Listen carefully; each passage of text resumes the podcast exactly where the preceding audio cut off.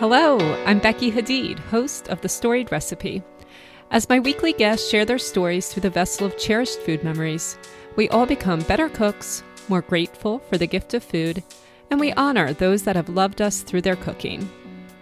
You could say that one single can of corn changed the life of today's guest, Agatha Achindu, and actually not just her life, but the lives of hundreds of people that she has helped along the way. When Agatha arrived in the United States 33 years ago, Agatha was shocked to discover corn in a can. Why not just cook the corn? She asked. It could take a few minutes at most.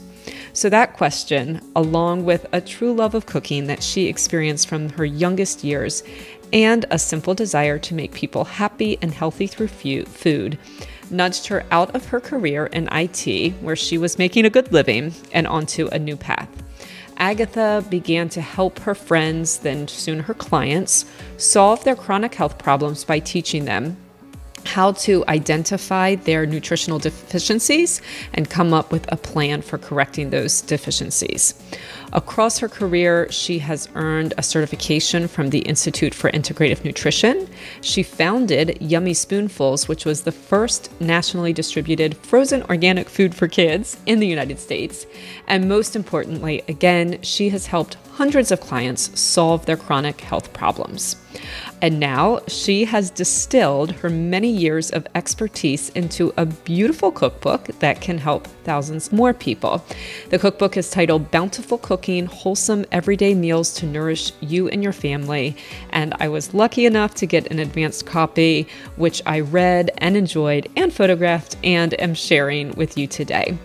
Now, none of this would have been possible without Agatha's first 23 years of her life in a seaside town of Cameroon.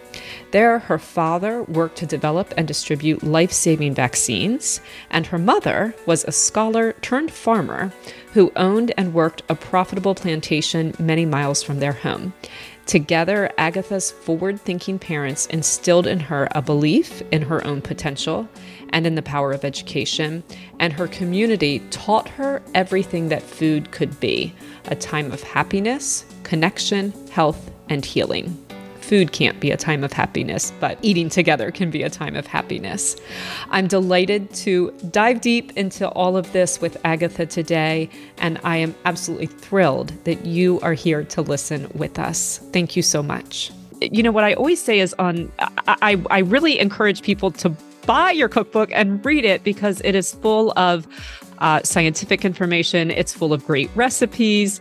Um, and so people can buy your cookbook and read it. So I don't necessarily want to like rehash what's in it as much as I want to find out about you know, only one person can ever create a, a, specific piece of work. And so only you could write this cookbook. And I want to know what led to that, you know, what made you that person. And so, um, as far as I can tell, that really is rooted very, very deeply in your childhood in Cameroon. Would you agree with that? 100%, yes. Mm, mm, okay, so tell us all about it. Let's start really broad and we'll we'll narrow in. So first tell us about Cameroon.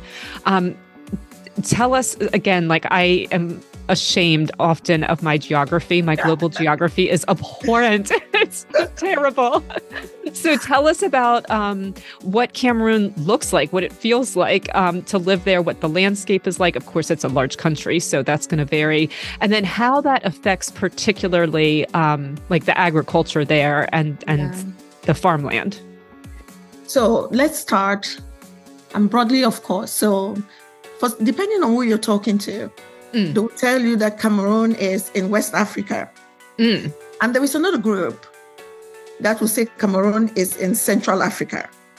and that's just how we have lived with it forever.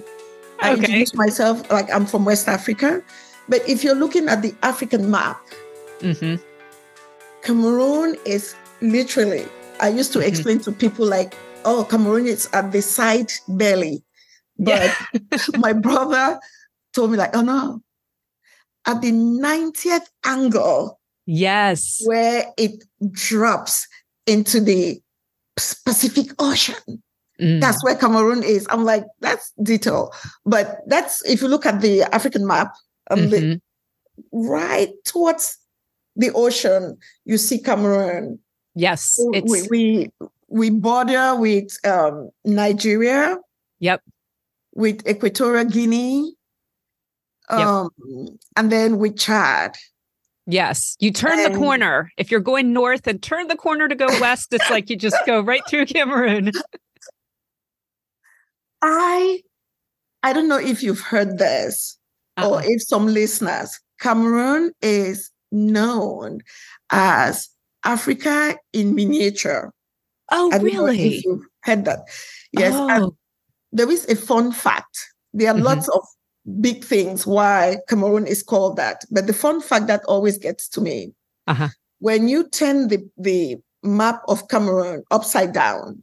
Uh-huh. Oh. It looks like the map of Africa. It does. Doesn't Especially, it? It, yeah, it really does. Yes. Wow. Huh. Yeah. That's a, that is pretty Cameroon, cool. Why Cameroon is called Africa in miniature. Mm. When when you look at the landscape in Cameroon, mm-hmm. it has a bit of what's happening in other parts of Africa. Mm we have the desert plains in the north side of Cameroon. Mm-hmm. We have the we have the rainforest in Cameroon still. Mm-hmm. We mm. have the mountains in Cameroon. We wow. have the savannah. Really? Yes. So that's where's Cameroon. the where's the savannah? That's the one part I'm not seeing on the map. Is that oh you it's the it is in the the central I side see. in Cameroon. So if you look at, hold on, let me, as we're talking, let me let me pop my map. Okay. That way I can. This is see, it's all I always have to start with the geography because so much flows yeah. from geography. Oh yes. And about that, Cameroon, we're bilingual, right? So with oh. linguistic, it's one of the countries that we have both English and French. Like in oh. the Ivory Coast, it's a French country, right? Mm, Gabon, right. Chad. But Cameroon, if you come to Cameroon, you would hear both I see English and French. And is that because the Nigeria side is English speaking and the No, uh, I wish it was that simple. So no. we were we were colonized mm-hmm. by both the French and the British. Okay. So everybody was fighting over something. What were yes. they fighting over in Cameroon? So we were part of Cameroon was a colony to the French, and the other side uh-huh. was to the British. So it's totally a bilingual, wow. a bilingual country. Wow, I see. And there must be really um, prolific natural resources there for them to be fighting so hard over it. It is. And thank goodness. I mean, the fighting now is not as we want mm. to say mm. we got our independence, I believe, in 1960. Wow. So we semi have control. But yes, and again, one of the unique qualities mm. of Cameroon as Africa in miniature, we have all the natural resources that you find in different places. We have, mm. it might be in little quantities or large quantities. We have mm. oil, we have wow. gold, we have iron, of wow. course, and then the food side like coffee, cacao, and you know, so Cameroon is really, if you come to Cameroon, you feel a little bit of everything. Mm. There is diversity in in the people, mm. in in the landscape, which means we can grow foods that you can see in South Africa, in Nigeria, in, oh, wow. in the Middle East. Foods that you can see in all these places, mm. you would easily find in Cameroon just because of the diverse vegetation that we have from wow. all these different landscapes that we have. I see. I see. And you have coastland as well. Yes, we do. Mm. We do. And I also see there's quite a few large lakes. We do. And we have, so we have mountains, we have the rainforest wow. that we've already mentioned. We have mm. in the north, north, we have the desert plain. So it's so dry mm. there. Just in Cameroon, there are areas you go that's like, oh, this is super. Like you are some somewhere else, not in Cameroon. And wow. then we have, of course, we have the rich wildlife, which is the savanna terrains. Mm, I yes. see. I see. And what part did you grow up in? So I grew up by the coastline. Wow. It's now called Limbe, but when I was growing up, it was known as Victoria. Not Victoria Falls. Those are in Uganda. No, Victoria. As, I see. As the town. The name of it the was, city. Yes. I see. Victoria. And now it's it's Limbe. Is that? Oh, I'm just yes, going to spell it so I can put called, it in the notes. Yes, yes, yes. Now it's called Limbe. Okay, that's is that L I M B E? Yes, L I M B E. Yes. Oh, excellent, excellent. Okay, that way I can yes. include that in the notes. Okay, and describe Limbe for us. So Limbe, when you think of Limbe, when I was growing up, the thing that always would come to my mind mm. is just being able to walk to the waterfront mm. and see the fishermen who come with fish and wow. then you have the ladies and some men roasting fresh fish. Mm. Right? Outdoor. Till this day, you can go to down, that area is called Down Beach. You can mm. go there and this same scenario that I'm painting mm-hmm. is still the same. Amazing. The canoes will come, they would offload fish. Fish will be roasted with plantains, with meander and people just go and buy. Mm.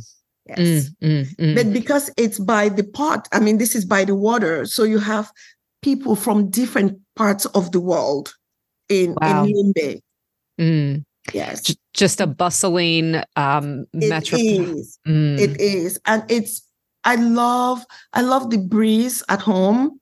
Mm. I have a video that I think I shared that video two years ago. Mm-hmm. I literally was running, and I th- the caption was, "I remember running on this street 44 years ago or something." Mm.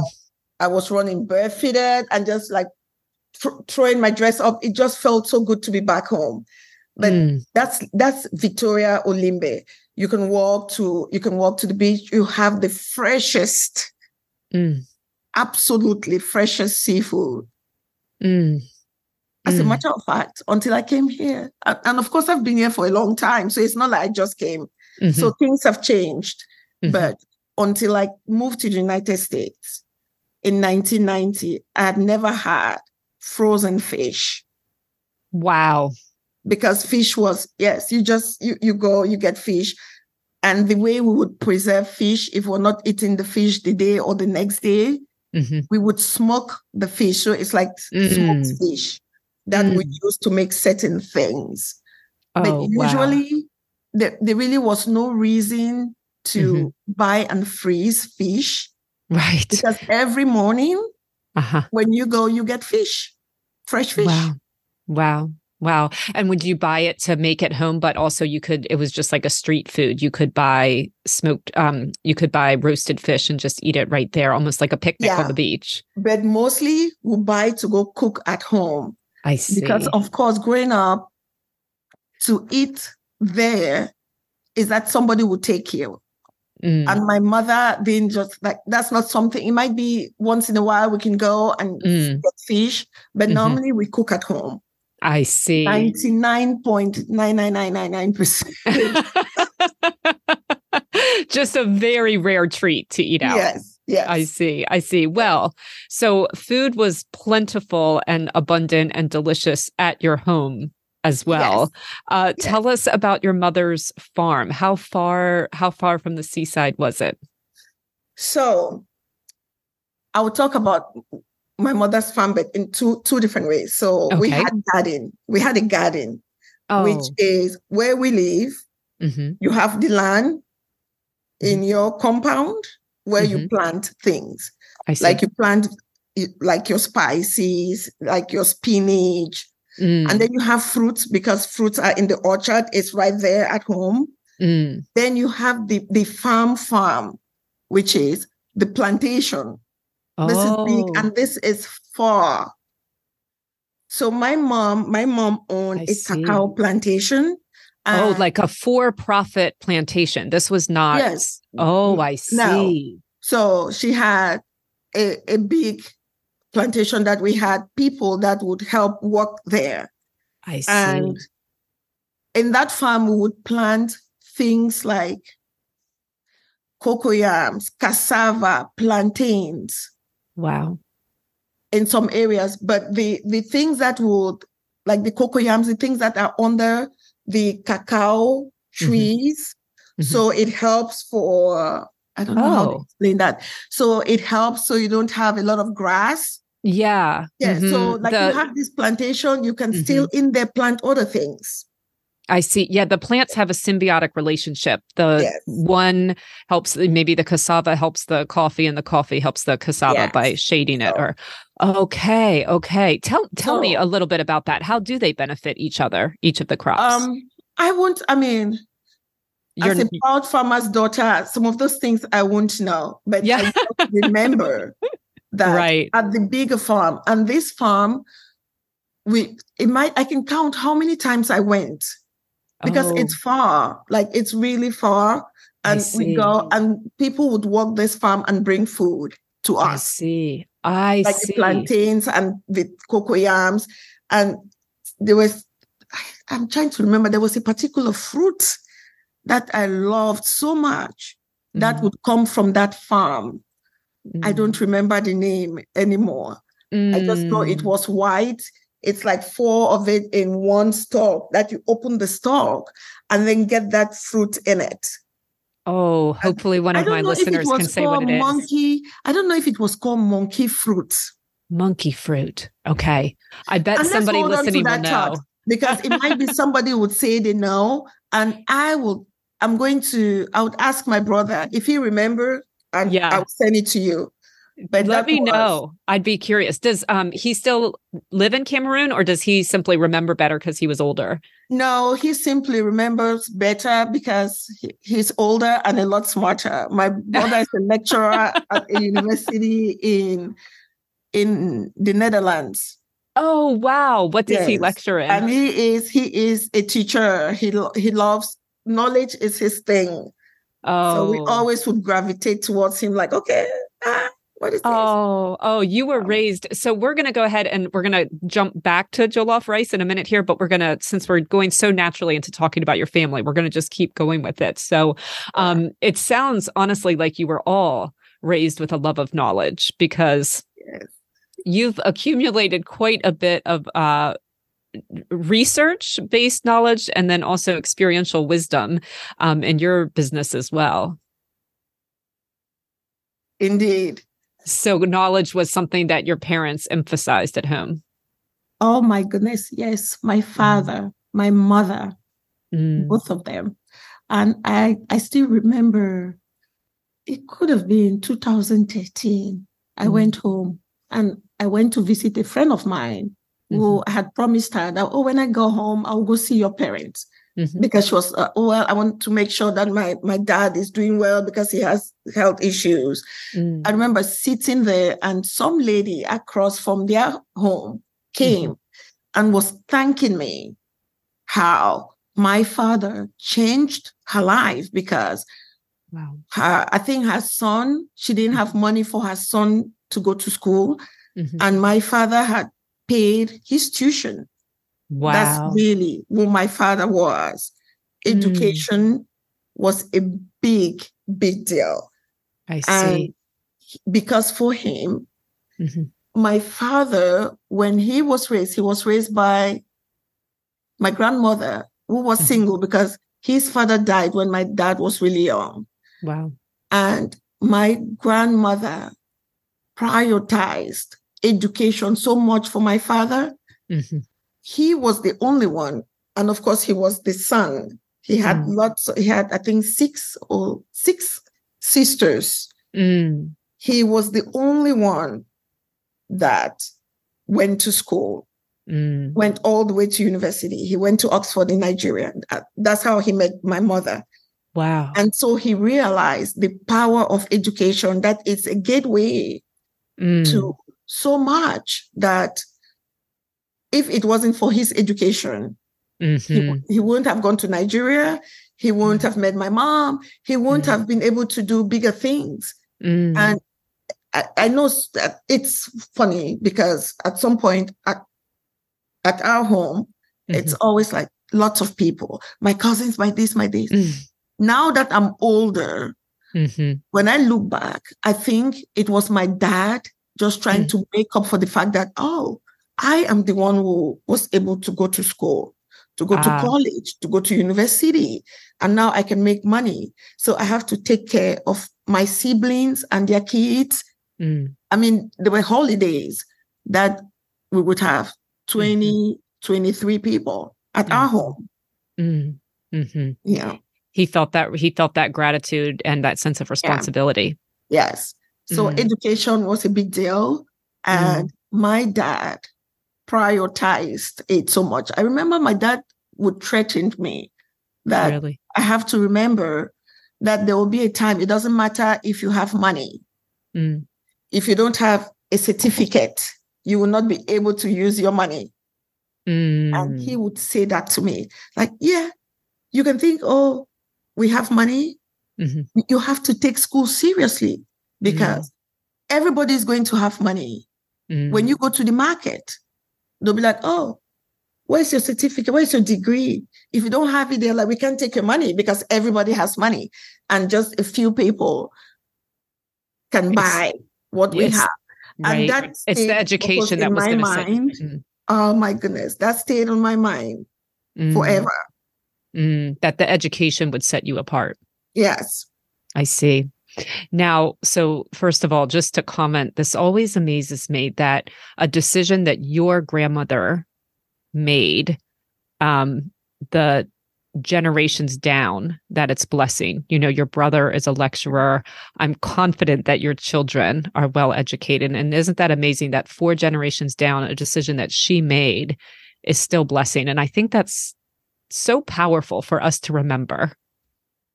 I cannot even tell you how powerful that is. And on the other hand, this is mm. the one thing that I talk to my clients about. Mm-hmm because the things that get passed down from generations to generations are so powerful mm. sometimes we we forget to stop to see if it's serving us mm. education got passed down mm-hmm. my, the, the, the the decision my great my grandmother made mm-hmm. with the mm-hmm. sacrifice mm-hmm. we're enjoying today mm-hmm. but sometimes habits mm gets passed down.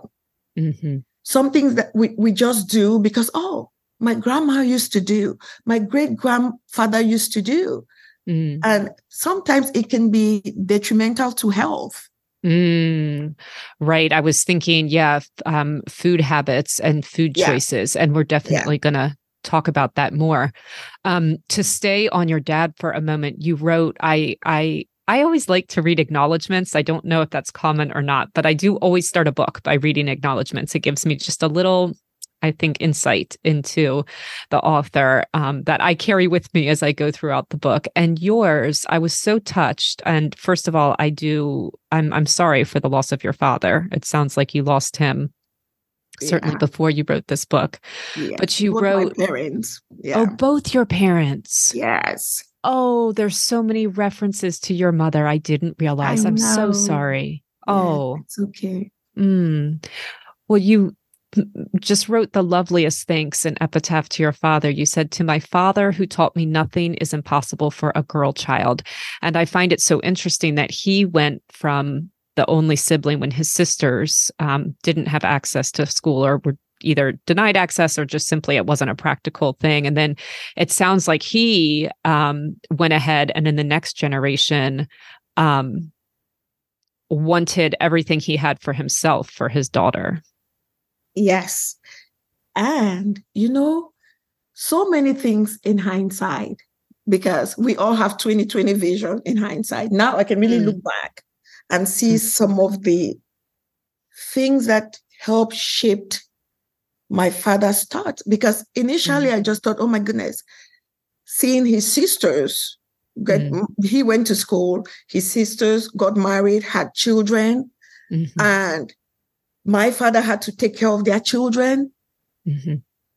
He never wanted that for us. That was one part of it now mm-hmm. that I'm mm-hmm. thinking. Mm. But growing up, you mean just, he didn't want you dependent on your brothers? No, he didn't want us dependent on our husbands. Ah, mm-hmm. our husbands, mm-hmm. not brothers. I see. The way my dad, the way we were brought up in our home, and granted that the, I grew up from, you know, two cultural homes. Nigeria, mm-hmm. my mom came from Nigeria. Nigeria right. was a yeah. little bit, not a little bit, very mm-hmm. advanced in the way they, they are thinking and stuff. And the fact that my dad went to school in Nigeria, I think it also helped. I see. With how, with the way he looked at us I see. But we, we, we didn't grow up in a home where these type of chores are for girls mm. and that's for boys. Till I this see. day, my my brother, my first brother, Kayode, mm-hmm. mm-hmm. I remember as a kid, mm-hmm. he actually punctured his thumb because he was trying to repair my sister's dress using Aww. the sewing machine. Oh. My brother the lecturer in Leiden at mm. University. Mm-hmm. He makes the best eru. Mm. This is a traditional food. Nobody can cook this dish better than my brother. Wow. That's how we grew up. Mm. We it's not the, this is what girls do and this mm-hmm. is what boys do. No. Mm. But my father was adamant. I see. That you can be anything. Mm-hmm. I don't want you to grow and marry an engineer. I mm. want you to be an engineer. Mm. I want you to be. So in my house, we have doctors, mm-hmm. we have lecturers, we have architect, we have that's our home. I see. Yes. I see. I see. Well, and you had such an amazing example in your mother as well, because I did notice, you know, it wasn't my parents' farm, it was your mother's farm. She was a businesswoman. She was. And it's funny because people have asked that of me mm. before, and it just blew my, like, it's mind blowing to me that you picked that up Oh, because yes, and I, I appreciate that so much mm. because most people don't pay attention to some of these things, mm. but it's important. Coming from Africa, mm-hmm. where everything belongs to to the men, mm. and you have somebody like my mother who did so well, mm-hmm. but from her grit, like her blood is in our farms. My dad is not a farmer Mm.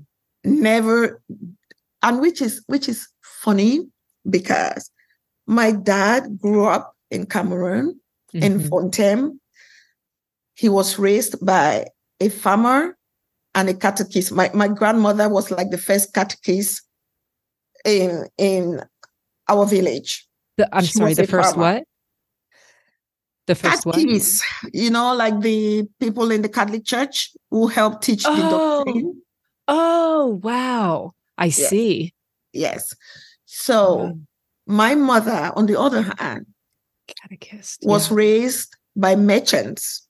She never knew anything about a farm, never stepped foot in a farm wow. until she married my dad. And when mm-hmm. they moved to Cameroon, mm-hmm. she got into farming. My dad was the opposite, even though he was raised by a farmer. Mm-hmm.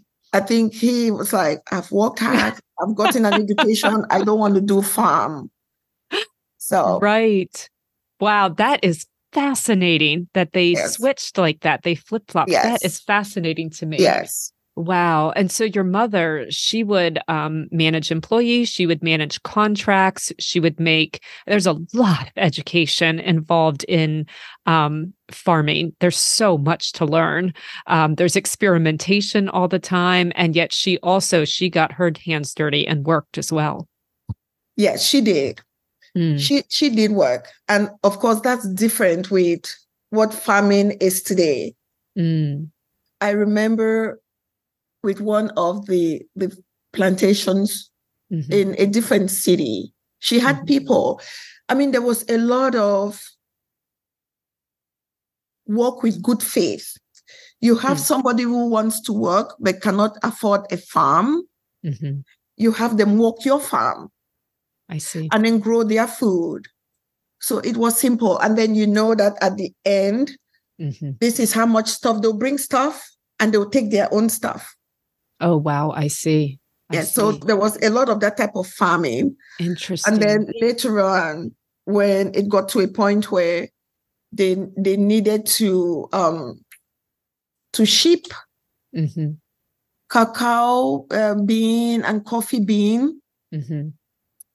That became a little bit more in like more complicated for mm. the things that she had to do mm-hmm. but mm-hmm. it was her farm and she at some point had some young lady I remember when I went home, it might be in 99 or mm-hmm. 2003. Mm-hmm. She had a lady that was taking care of the farm, managing the people, I looking see. for, oh, this person, these people from here are going to work here, this is going to work here, and this is what they'll give us. And they would harvest their own stuff. Yeah. I see. Wow. Wow. So she really um, supported the community in many ways. Yes. Mm. Mm. I see. Well, when and and what did you say your father? Oh, he wait. What did you say your father was? My dad worked with preventive medicine. Oh wow. Oh wow. So your parents really did both come together into your career. I mean, yes. that's exactly what you do. Yes. Wow, that's amazing amazing so um when when everybody came back home at night who cooked oh so we had we had, had somebody you had help we did have help i see and mm-hmm. my mother cooked mm-hmm. but my father my father I could count how many times I saw my father cooking. My mm-hmm. father would clean like our our compound mm. was clean. Like mm-hmm. clean as in the city council would come mm-hmm. and give my father an award for the oh. cleanness. yes. That is my clean. Dad, yes. wow. My dad. my dad would clean the compound, like our compound was clean. That's incredible. Yes. I see. Right, right. It wasn't because it was a, a female task. It was simply because it wasn't mm what he was interested in compared to your mother. No, no. I see. And it's it's funny when we uh-huh. talk about food because when Georges and I, my husband is is Georges. Mm. The first time that my mother came and stayed with us, uh-huh. we were newly married. Uh-huh. And I think it was like 4 a.m. Uh-huh. There was just, he got up, he's like, what's going on? What's doing? In a panic. And I just, I listened for a moment and I smiled. I'm like, oh, it's my mom. She's, he's like, what is she doing in the kitchen at this hour? I'm like, I think she's making bread for you to take to work. I could see his eyes like, she's Aww. what now? that was my mom. My mom. Wow. Growing up, everything. Oh my gosh. Mm. My mom would make bread. My mom would make pop. My mom would make like she would make everything from scratch. Mm, right. You said you never went and yeah. ate that roasted uh, fish that smelled so amazing at the yeah. port. You bought yours and went home and cooked it. Yeah. Mm, yeah. Mm, mm. Well, that leads us into dun da da da jollof rice. and uh, I don't know if you read the questions, but I my heart stopped when you said jollof rice because I have had um so I'll just tell you the story. I have a um a, a, really good friend. She actually, it's the very first episode on my podcast is with this friend. She's Ghanaian. And she, um, we were out to dinner one night and I was telling her about the podcast, and I said, "Yeah, you know, I have this guest coming on um, from Nigeria, and she gave me jollof rice, and she started showing me." all of these videos on social media of people making fun of the way other people made jollof rice. And I was terrified. I was terrified to make this recipe. And I was actually texting her throughout it. And then um, we have a broader group of friends that um, that span like several several African countries, and uh, right. yeah, they they were all um, they all gave me their seal of approval eventually. But you know, you can make things look a certain way in a photograph, but they never actually tasted it. So I, I was, but it was good. It was good. It was oh good. my goodness! Listen, with jollof rice. I, I, go I ahead. Go ahead. Friends, I tell my friends that if anybody have to speak on jollof rice, it's going to be me. Okay, right, right. I am half Cameroonian, right, half Nigerian. Mm-hmm. So, is it the Cameroon jollof rice? Is it the Nigerian jollof rice? Mm-hmm. I'm like, you can try all the jollof rice mm. and you can make yours if you want. Mm. We take, I mean, it's we take jollof rice. We really do take it seriously. Mm-hmm. Which go ahead. Go ahead. No, go. no, you go ahead. You said which. I was going to say, if you look at jollof rice, mm-hmm. you can see the food diversity that we have in Africa, even for something as basic and as common as mm-hmm. jollof rice, right? It's jollof rice. Mm-hmm. But there is no two country there is no two place in Africa that mm-hmm. makes jollof rice the same. And sometimes yeah. even in the same, even in the same country, say for right. example, in Nigeria, mm-hmm. they have there is almost like the party jollof rice, mm-hmm. which is the city jollof rice. Mm. And then there is the traditional, there is the jollof rice that your grandmother mm-hmm. in the north would make with palm Just, oil. Right, the everyday, unpretentious, unfussy jollof rice. Yes. Mm. In Cameroon, our jollof rice mm-hmm. is more like fried rice. We don't mm. just, and then in Cameroon again, we have another jollof rice, mm-hmm. which is, it's called njanga rice. Njanga mm. is, is what? Njanga is crayfish right? Oh. So this rice, mm-hmm. it's made, and if you have somebody who really knows how to make it, mm-hmm. it's palm oil, mm-hmm. lots of the crayfish, which is called in the villages njanga. Ah. I've heard of Jenga rice and I didn't know that's what it was. But yes. you know, of course, that makes me think of jambalaya which was so influenced by African cuisine. I mean, it is. It that's is. so interesting. Huh. And then when you go to Ivorians, theirs is different. Ghanaians right. is different. Yes. The, the Senegal, the Wolof people, theirs uh-huh. is different. Huh. For all this jollof rice, uh-huh. The one I love the most uh-huh. is mine. because that's the power of food, right? Right. You can just make it to your own taste. Thank you. That's right. I mean, we're moving away from what food should be. Mm. It should not only nurture the body, it shouldn't just nourish the body, mm. it should bring joy. I don't care how good Nigerian jollof rice is. Mm. I don't mm. care how fantastic Ghanaian jollof rice is. If mm. I eat it, Mm-hmm. Even if 1 million people are like, oh, this is the best jollof rice, mm-hmm. if it's not the best for me, uh, it's not uh, the best for me. A hundred percent. That is an attitude I can get on board with. exactly. Exactly. But I love all the jollof rice because we love rice. You're not getting yourself in trouble with anybody today. no, no. I love all the jollof rice. I have done a jollof rice war in this house. Oh, right. Okay. So Georges, where is he from? Oh my goodness. He is right down the street from where I grew up. He's oh. from Cameroon. So we've known okay. each other since we were nine years old.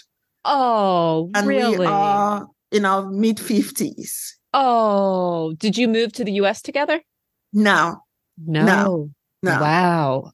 No. uh, okay, time out on jollof rice. We we have to hear this story. Tell us this story. so Georges and I, mm-hmm. my one of my cousins, actually mm-hmm. a couple of my cousins were friends with him. Mm-hmm.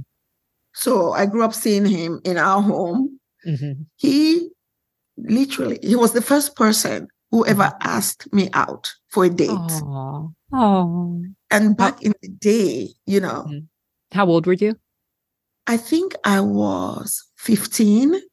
Oh. Mm-hmm. And when I tell this story, I always start like, oh no, I wasn't a child bride. Like, you know? no, I know, and, I know. It was innocent then. Yes. Mm-hmm. And before I was trying to be very coy, mm-hmm. you know, like, oh no. Because I thought, I mean, from all the books, the mm-hmm. Back in the day, there used to be a romance novel called Mills and Boons. I don't know if it's a thing today. Okay. From all, from all the romance novels that I was reading.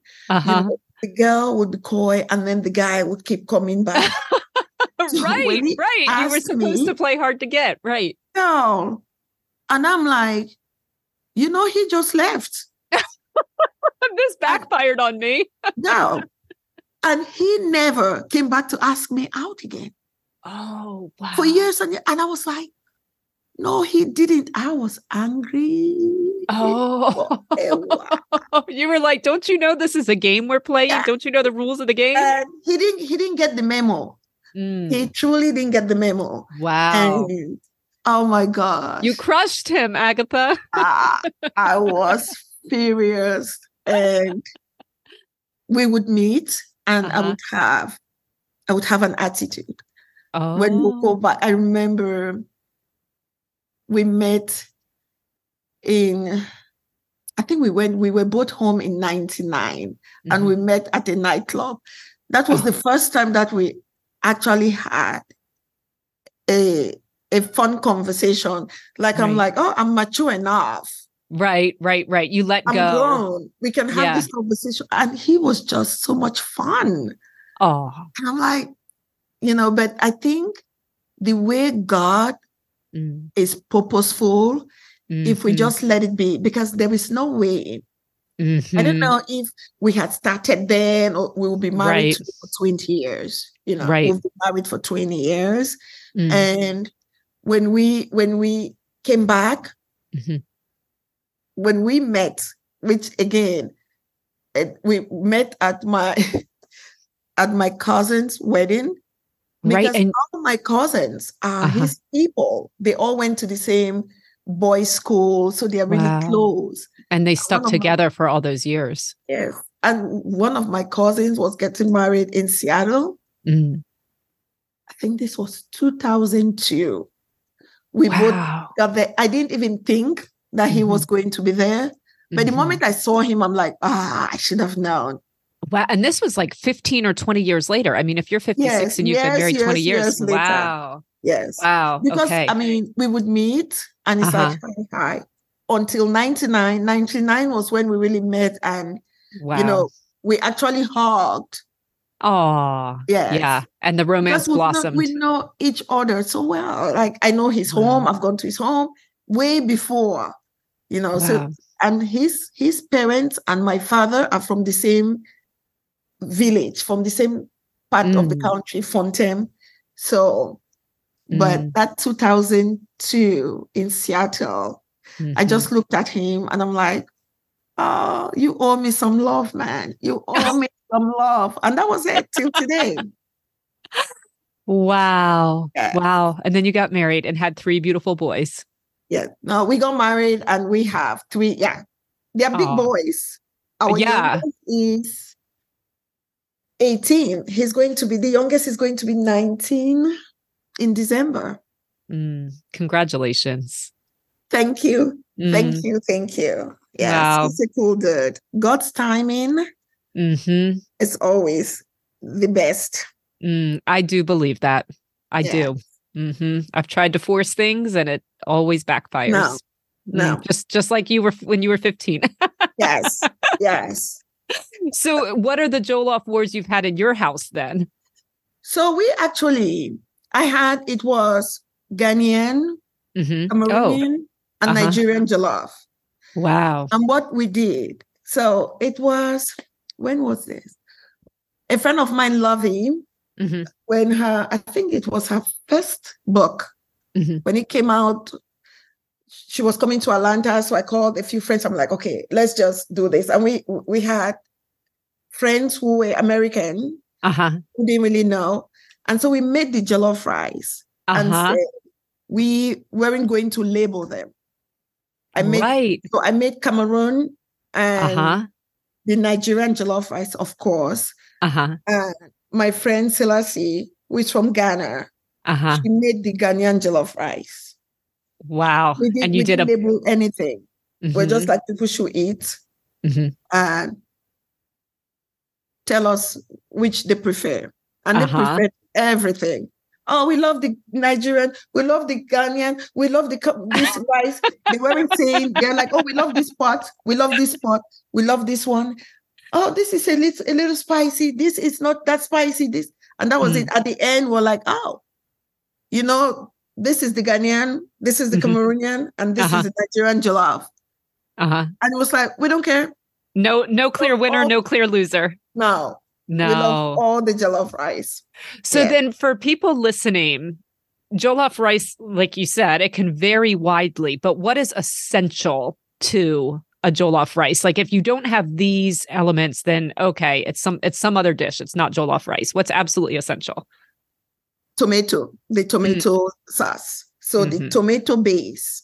Mhm. Jollof rice can grow to be anything you want, Mhm. but that base of tomato. Now the, the base is gotten a little bit. People use bell peppers and tomato together Mm. to make that tomato base. Mm. But tomato, spicy tomato, Is the key. It's in all jollof rice, yes. Okay. So and then now as the, the the spices Mhm. would vary depending on what you you want. Mm. Yes. Well, let's talk about yours because I had never, I had never seen a recipe for jollof rice that included coconut before, or green Yes. beans, actually. So it's part of it is Mhm. unique.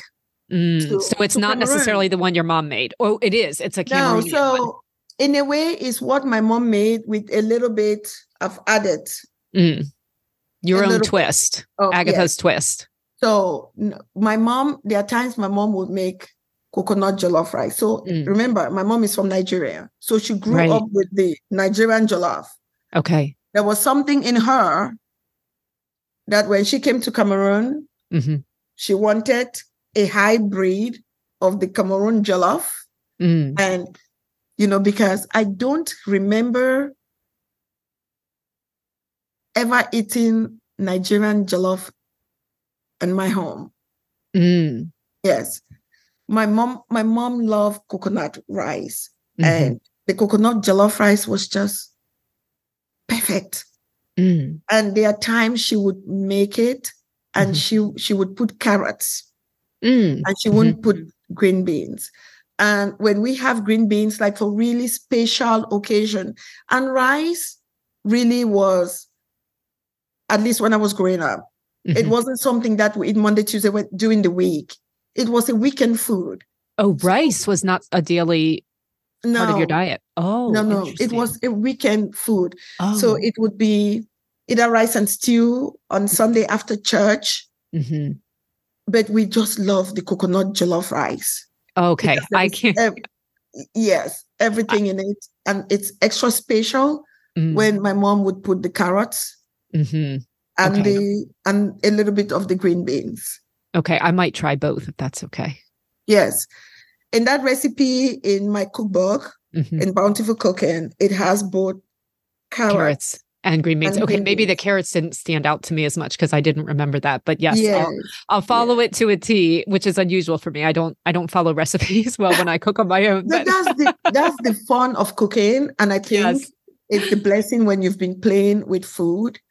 And right. if you when you when you keep reading my book which just blesses me that you're reading because that's the thing i didn't want to make a tip i didn't want to make a cookbook a recipe book Mm, i mhm, wanted to share stories i mm, wanted to share tips so that Mhm. you can you can get in the kitchen and do more and not mhm, just because there is so much more when we think of cooking right. that following recipes so hard sometimes takes the pleasure right. So Right. my hope with my cookbook is that the recipe would give you confidence mm. that you do and do and do and slowly you mm-hmm. can say oh let me let me let me cook from my heart. Right. Well i think even put your salt. Right. Right. And i think you do that. I think it i think it educates inspires and empowers all three of those things. Oh um, you said it so well. Thank you. You're you know, oh, welcome.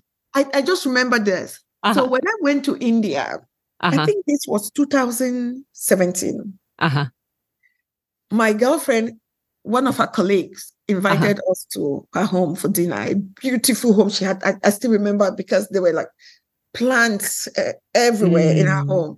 But when they brought the my plate, when mm-hmm. I'm serving to her, I'm looking, I'm like, oh my gosh, this looks almost like jollof rice that my mom would make. Mm. And I said, what is it? She's like, oh, I think it's what did she call it? B- biryani? Oh, biryani. Yes. And yes. I was shocked.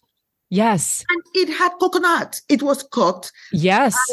It's just that, of course, Indian food has a little bit more spices. Mm-hmm, mm-hmm. Right. It was more layers and layers of different spices I hadn't tested. But if it didn't have all those spices, right, you would think at its base. My yeah, no, you would think you were eating my mom's coconut jollof rice all the way. Oh man! Oh, you're making me even more excited to try it because I love biryani. I absolutely love yes. biryanis. Yes. yes. I mean, that's just that's just if think about it. If uh-huh. you look at the Cameroon, the coconut jollof rice, mm-hmm. the way if you're not looking at the Ghanaian mm-hmm. or the Nigerian, right? Ours because ours would have it's even when Cameroonians make jollof rice, even if they're not doing the coconut jollof rice, mm. the, the jollof rice almost looks like what fried rice, the fried rice here with veggies mm. looks like. Well, Our so, rice has some some level of vegetables in it. I see. I see. This is this is a question that I wanted to ask you about making yours in particular because I think one of the correct me if I'm wrong because I am, you know, I'm I'm very much an outsider in this, but my my understanding is that one of the differences between the jollof rices and definitely what one of these videos was mocking was that um the i mean the texture is like really really really important to people. And um, some of them can be a little um, saucier and then some to the point that like you said yours is almost a fried rice. Um, is that is that true? Is that like one of the things that differentiates different ones? Uh, or are they all more of a fried rice? I think okay so for for the nigerian jollof mm the smokiness, it's something mm. that would differentiate Nigerian jollof. I like see. initially, mm-hmm.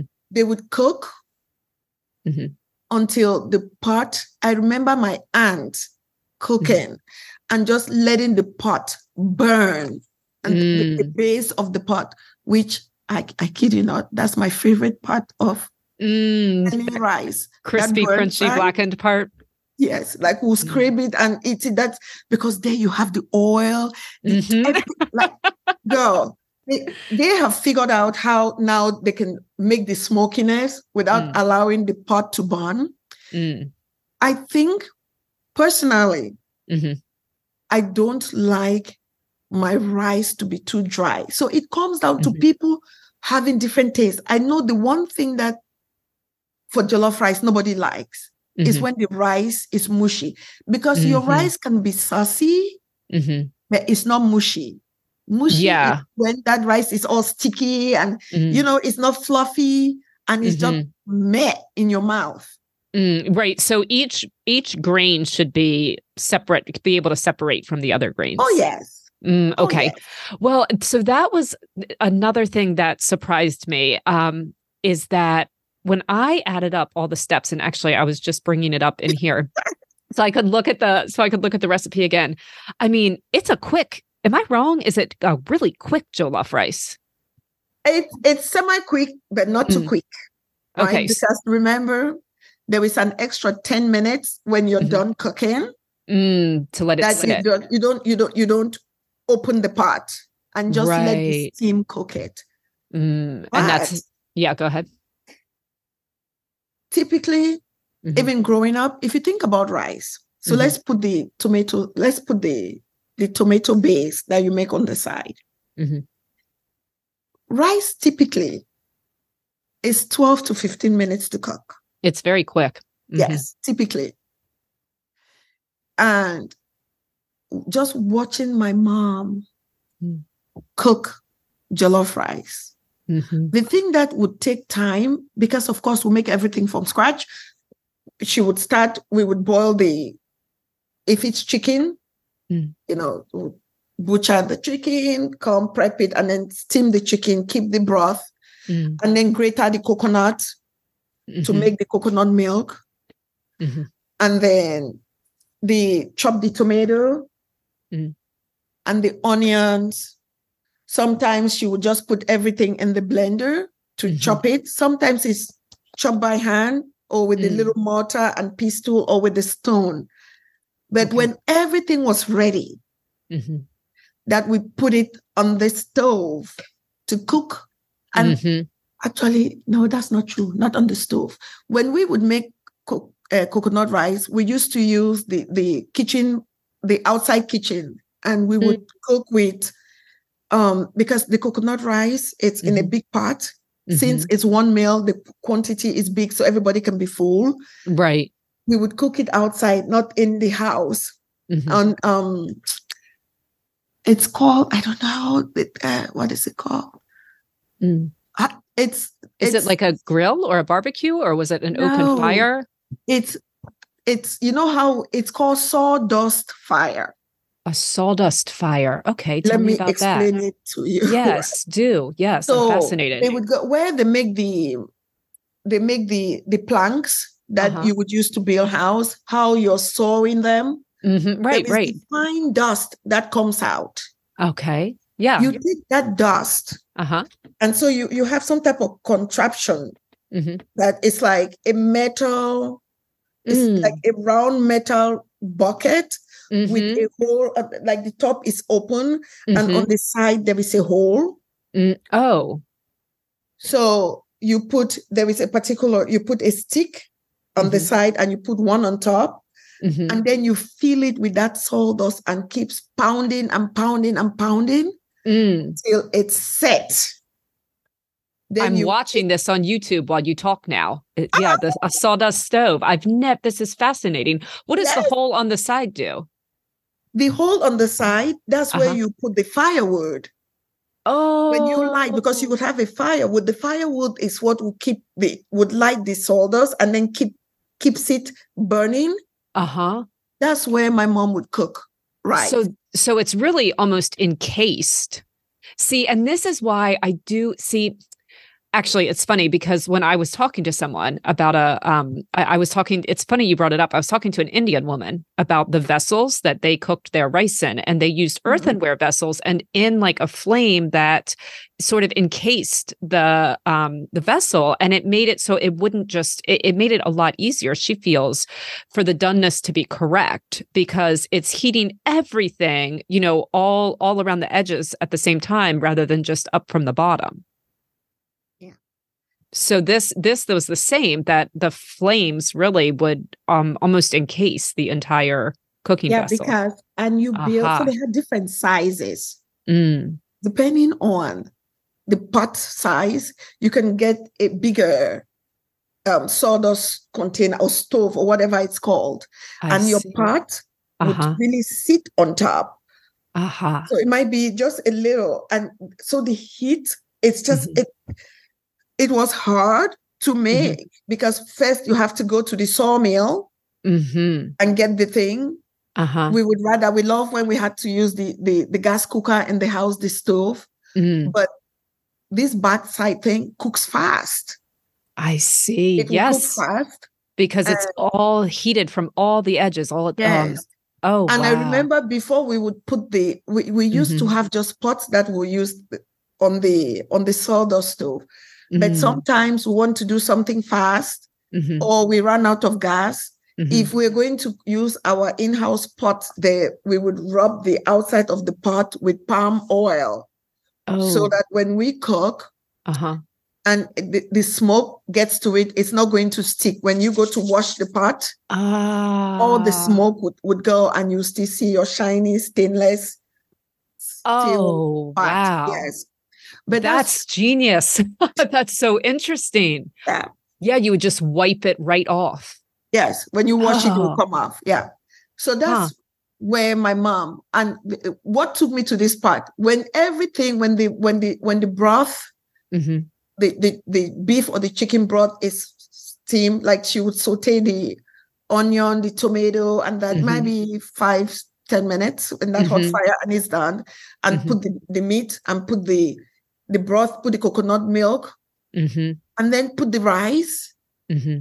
We know we're almost ready to eat. It doesn't take long from there. Yeah, it's all the prep work.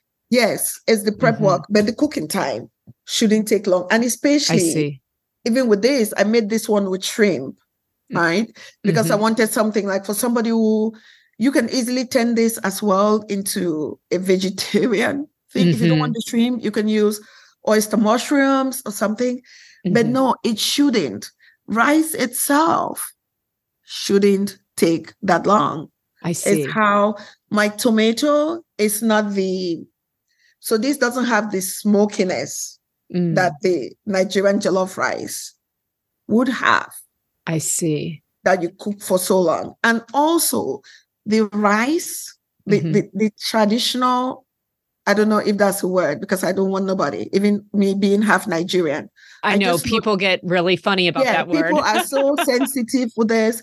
But Nigerians, yeah. uh-huh. when they make the the jollof rice, mm-hmm. they use the parboiled rice mm. which is it takes so long to cook. Mm. And on the other hand, mm-hmm. I'm not mm-hmm. sure what it what it was with my mother mm-hmm. because that parboiled rice when we're growing up they used to call it Uncle Uncle Ben's rice. That's oh, how we call it. Yeah. Uh huh. I my see. mother, for the love of anything, you would not you, you couldn't make her eat that rice. Oh, really? Yeah, so I think that's how we just navigate, you know, gravitated towards all these other ones. That rice takes longer to cook. Mm. It really does take longer. I see. And, yeah. And you call for basmati, which is quick. Those yes. narrow, I see. Yes. I see. I see. And okay. With that rice, mm-hmm. you have to really be working extra hard to uh-huh. mess it up because it's so hard. And with with always, the Uncle Ben's with the parboiled or with the with the parboiled? No, with the parboiled. Oh. With basmati, you can mess it up. You can overcook right. it. well, very quickly. Yeah, I yes. mean, it really is just. So, is it is it worth ever trying to cook it in the oven to kind of um, reproduce the benefits of that sawdust stove rather than on the stove where it only you can from the bottom? I mean, even in my home, depending on, on mm-hmm. depending on what I'm doing. Uh huh there are times I would just do everything and put in the oven so I can mm. do something else. And mm-hmm. there are mm-hmm. times I'll cook on top of the stove. Yes. mm But you mm. can do you either you one. Love fries, either or. And no, you have success both ways. Yes. Mm-hmm. But when you cook in the mm-hmm. oven, it doesn't it doesn't mimic per se the the the, the sawdust stove. Yes, mm-hmm. because sawdust is just just think like a normal mm. stove. Yes. Well, it's because like put the pot on top. It's not inside somewhere. You put the pot on top. Yes. Right. But it's made with the dust from wood. Mm-hmm. And that, I'm sure that flavor. geniuses. That's an incredible part, uh, way to cook for somebody yes. who doesn't, you know. It is. It is. It is. And I'm assuming that some of the flavor of that kind of those sweet um wood shavings. My dad does a lot of woodworking and I love the smell of sawdust. And I imagine it's almost like um, grilling, you know, with the wood chips, because some of that flavor just kind of um, gets into the steam and then flavors the rice a little it bit. It does. That it, it really does. And so it really just can't taste the same here. No, it it it doesn't. There is mm. nothing, unfortunately. Mm. Nothing that mm. taste the same and mm. that's just that's the truth mm. that's the reality of leaving, reality. leaving home i'm not saying here doesn't taste good i mean mm-hmm. I, here is home because i've lived here longer mm. than in any place else in my whole life. I've been here for mm. over 30 something years. When I left mm-hmm. home, I was 23. So this is home. But when it comes to food, mm. there is such a huge difference mm. between freshly harvested anything, mm-hmm. whether it's the lettuce, whether it's mango, or the beef from the cattle. It's it's it's mm. it's different. Now the fish freshly caught. Yes, it mm. different. so when you moved here at 23 to Silver Spring, yes. I mean, I'm sure culture shock is an understatement, but it was I mean, obviously a turning point in your life because not only did you start making a new home, but it was a turning point in your life because you were kind of so sh- shell shocked, I guess, by the by what you saw with the food that it really directed you. It pointed you in the direction of your career. Indeed. Mm-hmm. You know mm-hmm. what's so funny? Tell me. I think just because I thought about coming to America forever as a child mm-hmm. growing up. I mean, people would come to America for greener mm-hmm. pastures, and we would get these magazines. Mm. I remember, um, I think it was called Jets. Mm. Jets. Mm-hmm. Jet Jet magazine. Mm-hmm. Yes. There was mm-hmm. Ebony magazine. Jet and Ebony, the, yeah. oh my gosh. When I'll get those magazines at home and see all these glossy pictures, beautiful mm. homes, the food, everything looks so beautiful. Mm. It never and the roads and the big cars and the this. I just knew that America mm. was the it. Hmm. It never even crossed my mind that the food would not be better. It's America. Mm-hmm. The food will be better. The roads are better. The houses will be, be- everything will be better until I got here. Mm. And then it wasn't. Mm. And I was shocked. I remember going to the grocery store mm-hmm. with a friend of mine. And I am like, where is the food? Mm. And of course, when you just saw boxes. Oh, open mm. boxes. And me being here now for 30 something years, if somebody comes and asks this question, mm. I'll be like, what are you talking about? There's food everywhere. Mm. But to me, there was no food. And mm-hmm. and she's like, oh, but this, this. I'm like, no, where is the where's Apple? Where is this?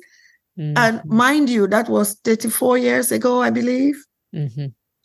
She took me to the side of the store. Things have changed a lot. Mm-hmm. There is mm-hmm. yeah, produce sections are big now. The produce section has just it's oh thank you Jesus. It's really mm. right. Mm-hmm. Back in the day, it's a little corner, little corner that they have a, a little box of apple mm-hmm. and not the variety. Maybe two apples, some potato, mm. some some veggies, some squash, mm-hmm. and that's it. It's not a lot of stuff. Mm. Everything's were in can, and I was shocked. Mm. I remember my friend buying corn, mm. and so growing up, we had fresh corn mm-hmm. and we would dry corn mm. because corn is not year round. So mm-hmm. when it's in season, you would harvest and harvest and eat as much, and then you would dry some. Mm-hmm. Up they call the thing you dry them in in um in banda. I don't know the mm. English word. I just mm. know that they build something in in in in the back room in the in the outside kitchen mm-hmm. would have like stilts, like sticks that you put um like a, a roof underneath mm-hmm. a roof. That's where mm. you place the corn. Mm, and like a little shelter is, to get it yeah, up off the ground. Yes, and then under there is fire.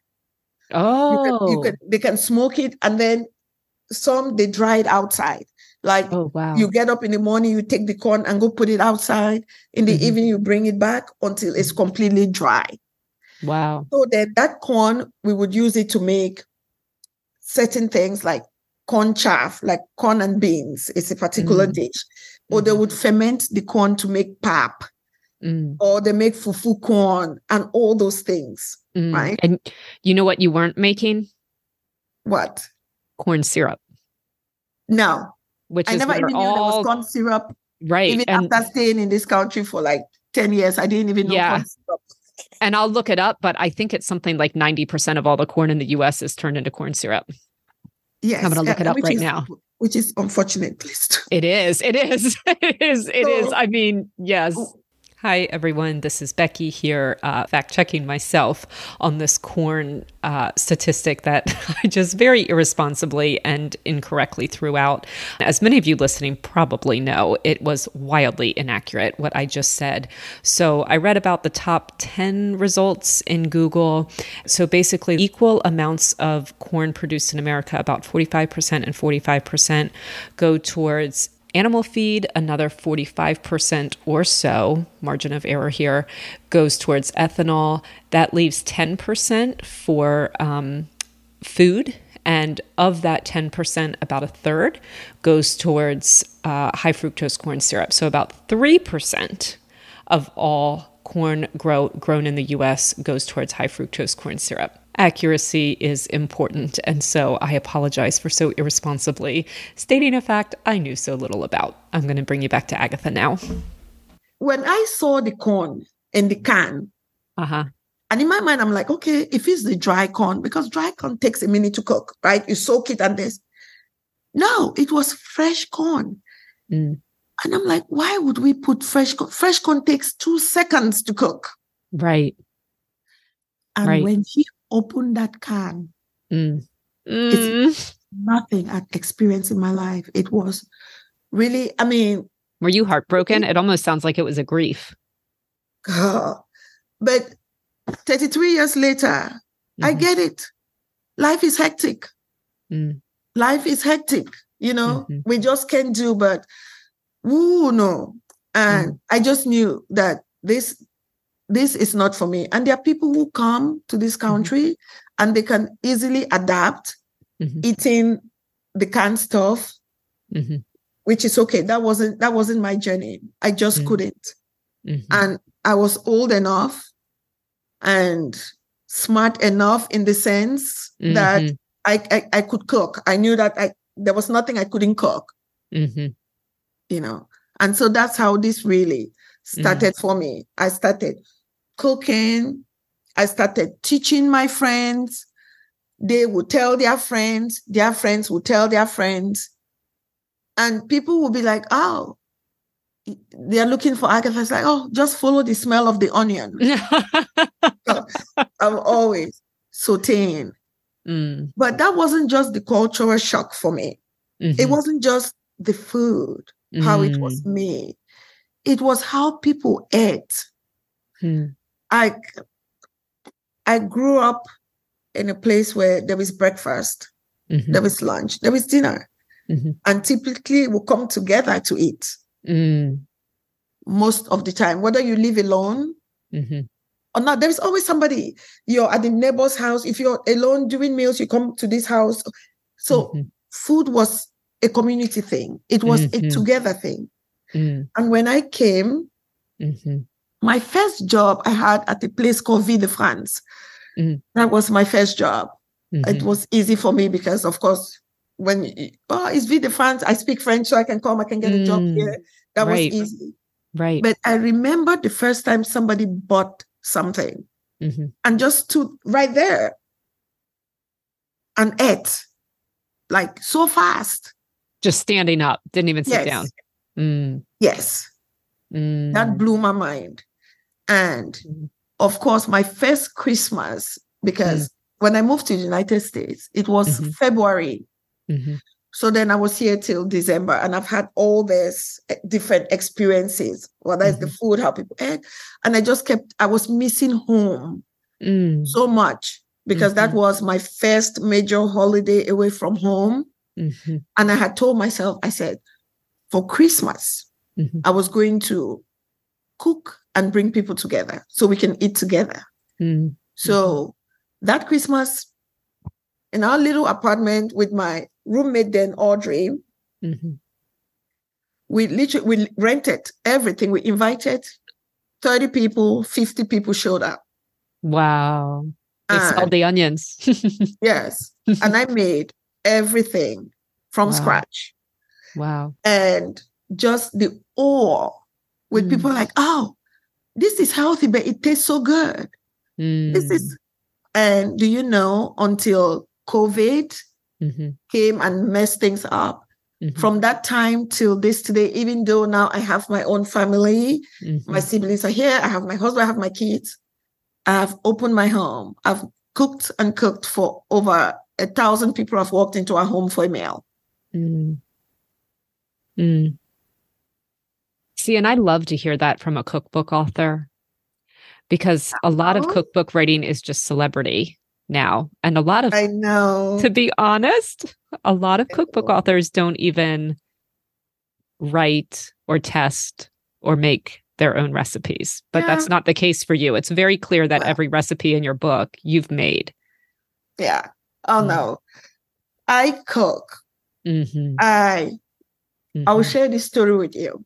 Mm-hmm. When I was, it might be, I don't know, it might be nine or 10. Mm-hmm. I love cooking and I was in domestic science, mm-hmm. which is domestic science is like food and nutrition here in the United States. Mm-hmm. And it was a class that we would take, and I just fell in love. I loved it. And I remember going home and telling my mom that I think I, I want to be a cook. Mm. Oh my gosh. And my mom was scandalized. She pulled me mm. to the side and she said, Oh my gosh, you really cannot make your dad hear this. Because really? of course, the mindset is like, mm-hmm. you're going to Catholic school, you're doing all of this, you want right. to be How much right. do we pay the cook in the house? Right. But right. Fast forward many, many, many, many years later, we mm-hmm. are in Jamaica. Mm-hmm. And uh, we were having such a good time. Mm-hmm. We're in this house with a big table we had. It's not now, this was 2003. It's not mm-hmm. now that Airbnb is a, is a thing. Mm-hmm. Then it really, there was something, um, I can't remember what it was called, but we had rented this villa mm, mm-hmm. of uh, what in in Jamaica at Montego Bay. Mm-hmm. Was it so, VRBO? Uh, no, it wasn't. That was way before. Way, way before. Okay. Yes, this was mm-hmm. 2003. I think it was when I was home away from home. Mm. I would look for that word. I'll, I'll, find that name and I'll tell you. But we mm. rented this place and my parents were there. And I remember just sitting, we had a huge table, mm-hmm. and the butler, that they made um, soup mm-hmm. and they brought, everybody was happy. And I told my mom, mm-hmm. mm. I said, I said, remember when, mm-hmm. and that yeah. was before Yummy Spoonfuls, before I wasn't into cooking, I was into yeah. teaching. Yeah. But I was trying to explain to my mother mm-hmm. why I had loved cooking mm-hmm. so much. Mm, I said, Do you remember when I said and what you said? She's like, Yeah, but aren't you happy you're, you know, in IT? I said, I am. I said, but this is why. Because when mm-hmm. I was growing up, the mm-hmm. one time that regardless of what the situation was, mm-hmm. everybody was happy was mm. around food. Mm. So I wanted to cook mm. so people can be happy mm, all the time. That's amazing. That's amazing. You know, and mm. I remember even when I was nine, I made my first wedding cake when I was nine years old. Wow. I love cooking. I've always loved. Wow. And I could see my mom. Mm. She, my mom just looked at me like, oh my goodness. Mm. And, you know, but and it clicked for her. Circle for me that mm-hmm. despite I went, I did, I did, I did, I did, and I came back Mm. It's like I came back home to food. Yeah. This is who I ever. Yeah. It was your first love and your enduring love. Yes. so yes. do you think that um because and and maybe you were confused when I said this, but I was like, "Oh, you you do what your dad did." But do you think that cuz he was into preventative medicine, do you think that he um I mean, so I mean, really that's that's how you use food and that's um reiterated in your book so many times. Food is preventative medicine to you, and it's also um, n- not just preventative, but it's a healing medicine to you as well. If someone already is ill in in ways, um, you recommend, you know, of course, um, different foods to them. Do you think that your dad in preventative medicine at that time in Cameroon was aware and was working and thinking and researching and talking about how significant food was to preventative medicine? No, not really, because as funny as it is, mm-hmm. my mom was. Because back in the day, mm-hmm. what my dad did as in preventive medicine, mm-hmm. it's more, these are the vaccines mm. that because there were so many life threatening mm-hmm. diseases. Right. Right. Whether it was kwashiorkor, or whether it mm-hmm. was, um, there are just so many things. I can't remember some of the names because by the time right. I came home, some right. of them, there was the yellow fever. Right. You yes. Understand? I so, see what you're saying. And yes. this is this is a good point is that uh I mean food can't prevent those. We we need vaccines to prevent those. And so I see no, food, food can too Food mm. can, but that's a whole different conversation. But that's what my dad, to say mm. what my dad did when they talk about preventive medicine, mm-hmm. it was to make sure the the vaccines mm-hmm. that you need mm-hmm. for the things that were really life threatening, mm-hmm. you would get. So he would even go to the villages, talk to people. I see. And I remember when my dad came to America, mm-hmm. true story, when our youngest was it might be four months because I, I would run things by my dad. I'm like, oh, these are the vaccines, the vaccines, the vaccines, the vaccines, the vaccines, the vaccines that they are recommending for this age. Mm-hmm, mm-hmm. And you'll be like, nope, nope, nope, nope. Mm. Okay, this is good. There is no reason this particular thing for this was this thing was extinct in 19 days. You don't need mm. that vaccine. So that was my dad. But mm. my mom, I think my parents, mm-hmm. the, the balance mm-hmm. was my mom was so into into natural mm-hmm. healing benefits of plants. Mm. And my dad was on this other side, but he loved so much that she knew these things. Mm-hmm. And till this day, even when I started really studying the science behind some of these things. I'm like, how did these people know? Like, how mm. did mm-hmm. my mother know about the, the, power of something like kombucha? It's called kombucha today. Mm-hmm. But she used to make this drink when we are growing up, which I hated then.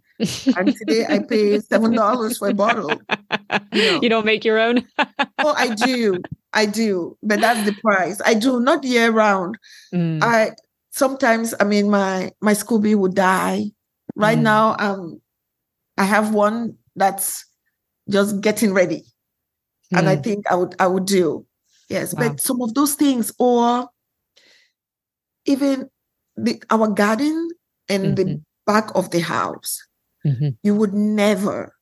When we throw things, my mom, without us being taught like oh recycle here or this or that mm-hmm. that was something that oh you don't you don't put plastic in the mm-hmm. garden mm-hmm. we would have to sift through the trash the mm-hmm. food stuff we would dump and the, the other stuff will be taken to, to the trash to throw those were things that she knew instinctively right that was passed down i bet her own mother or father passed down right mm-hmm.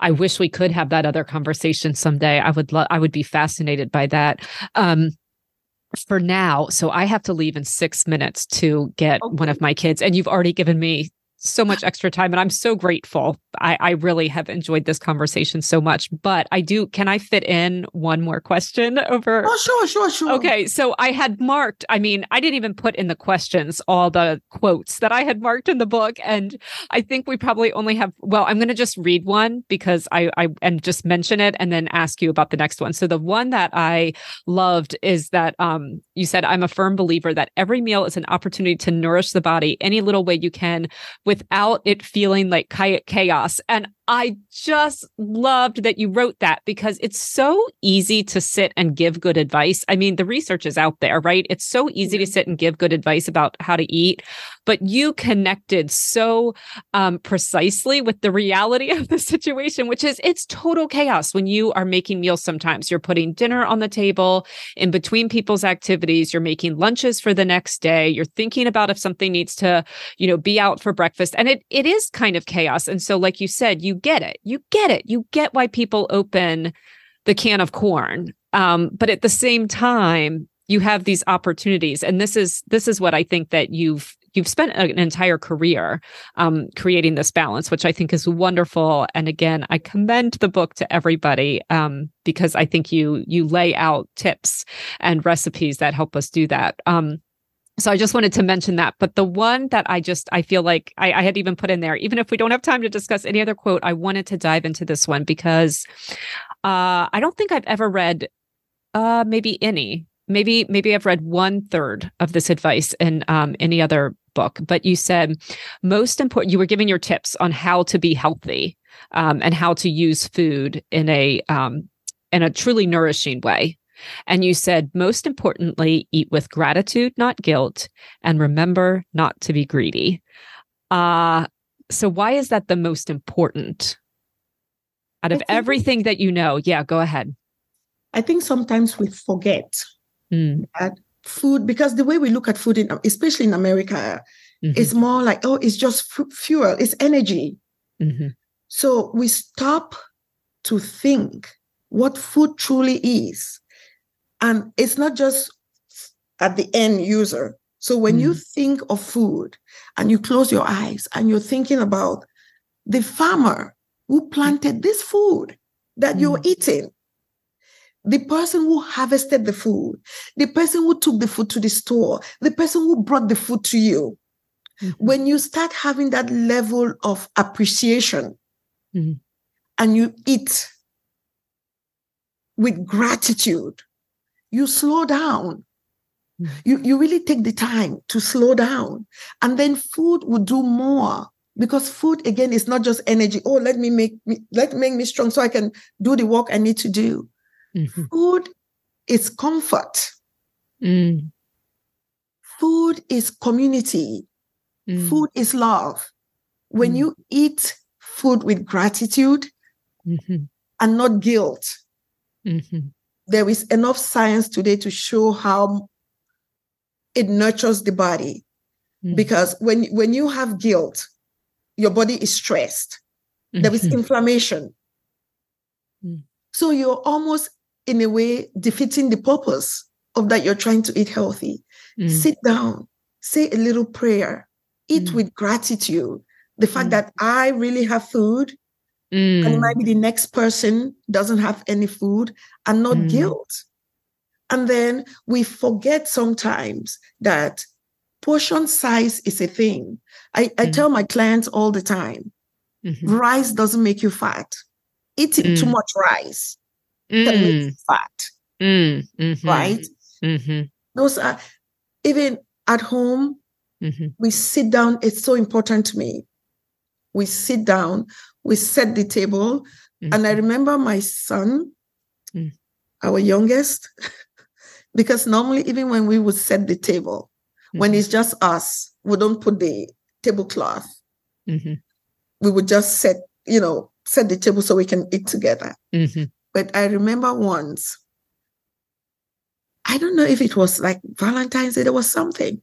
Mm-hmm. And I had put the tablecloth. Our youngest was maybe 4 mm-hmm. And he came, he's like, Mom, who is coming over? Are we having guests? Mm. And I'm like, okay, from there, every time we want to eat, I'll be putting the tablecloth because we have to feel like the guest. The mm. fact that he mm. had noticed that when the table is extra fancy, mm-hmm. is because we have guests. Mm-hmm. I'm like, we, we should do that for ourselves. But truly, mm-hmm.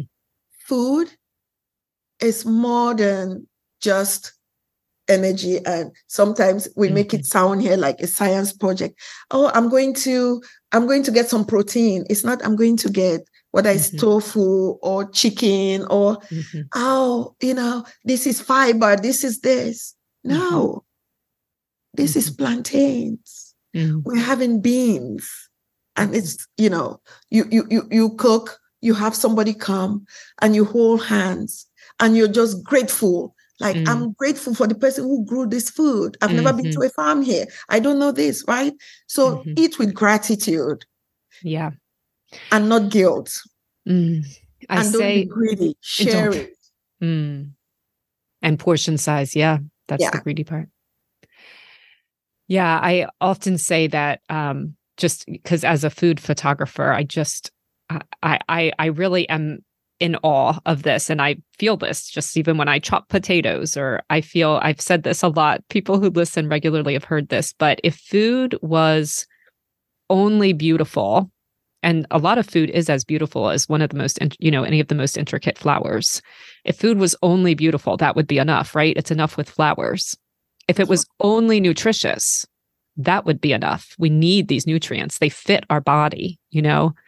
If it was only delicious that would be enough. We there eat things go. because they're all three, but food that comes from the earth is beautiful and nutritious and delicious. And delicious. And to me, to work with and eat that food is receiving a gift of God. It truly, it truly is. I think you said it so well.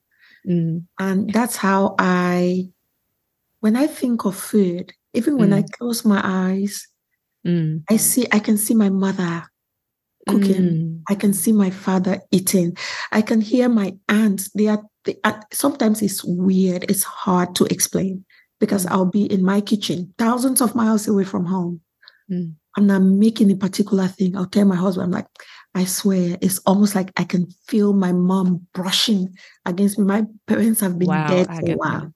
But wow. this is how powerful food and for anybody this is what i pray for anybody who touches mm. my book or anybody who listens to me that food should be something that they invest time in mm-hmm. how they eat how they feed their kids mm-hmm. what they teach their kids because food as you said brings all the pieces in in life in such a holistic way it makes you happy it mm-hmm. nourishes your body it mm-hmm. connects you to your neighbor there is mm-hmm. nothing truly mm-hmm. that food cannot do there it's really true. is nothing you it's can true. you can learn about a whole different culture it's true absolutely that's food absolutely that's what this whole podcast is devoted to there's ah. no conversation that you can't have when you start with food. I mean, we've even had theological conversations on this on this podcast. There's no conversation that you can't have. It doesn't mean it's always appropriate to have everyone, but there's no conversation you can't have when you start with food. That's right. Um, Mm. Oh well, thank you, thank you, thank you. Now I'm gonna have to text the carpool mom and tell her I'm gonna, I'm gonna be late. Oh no, but thank you, thank you so much. Thank oh. you. God oh. bless. Thank you for having me. My pleasure, thank Agatha. You. Before we go, it's okay. The kids are gonna be fine. Tell everyone, and of course, I will put this in the show notes. Tell everyone where they can find you and where they can find um, your cookbook. Oh, thank you. So before I end, I, I want to give just this gentle reminder: mm. food is not the enemy. Mm. Food is your friend. You just mm. have to mm. find the right way to make it mm. that you like and find the foods that really fit your unique lifestyle, things that mm. nurture your body. You can find me on the social streets. Mm-hmm. My handle is Agatha Achindu, or you can mm-hmm. go to my website, mm-hmm. agathaachindu.com. Okay. And you can get my my book, which I pray you go get. Mm. Highly recommend. Mm-hmm. Yes. Bountiful wherever cooking. books yes. are sold. Okay. Okay. And we'll put plenty of links um, yes. in the show notes. So if you're listening, you can go to those show notes and find them right now. Agatha, what a just absolute pleasure to talk to you. I feel uh, I feel more grateful ending this conversation and gratitude is a it's just a wonderful way to live life really yeah thank you i i feel you don't know how this blessed me the fact oh. that you've really you've read like you're reading it Oh, yes. That blessed me beyond words. Thank you. Thank you oh, so much. It's my privilege. Have a wonderful afternoon. Okay, bye. Okay, bye bye. Again, ways to connect with Agatha, ways to explore her services, and definitely ways to buy her book are right there in the show notes.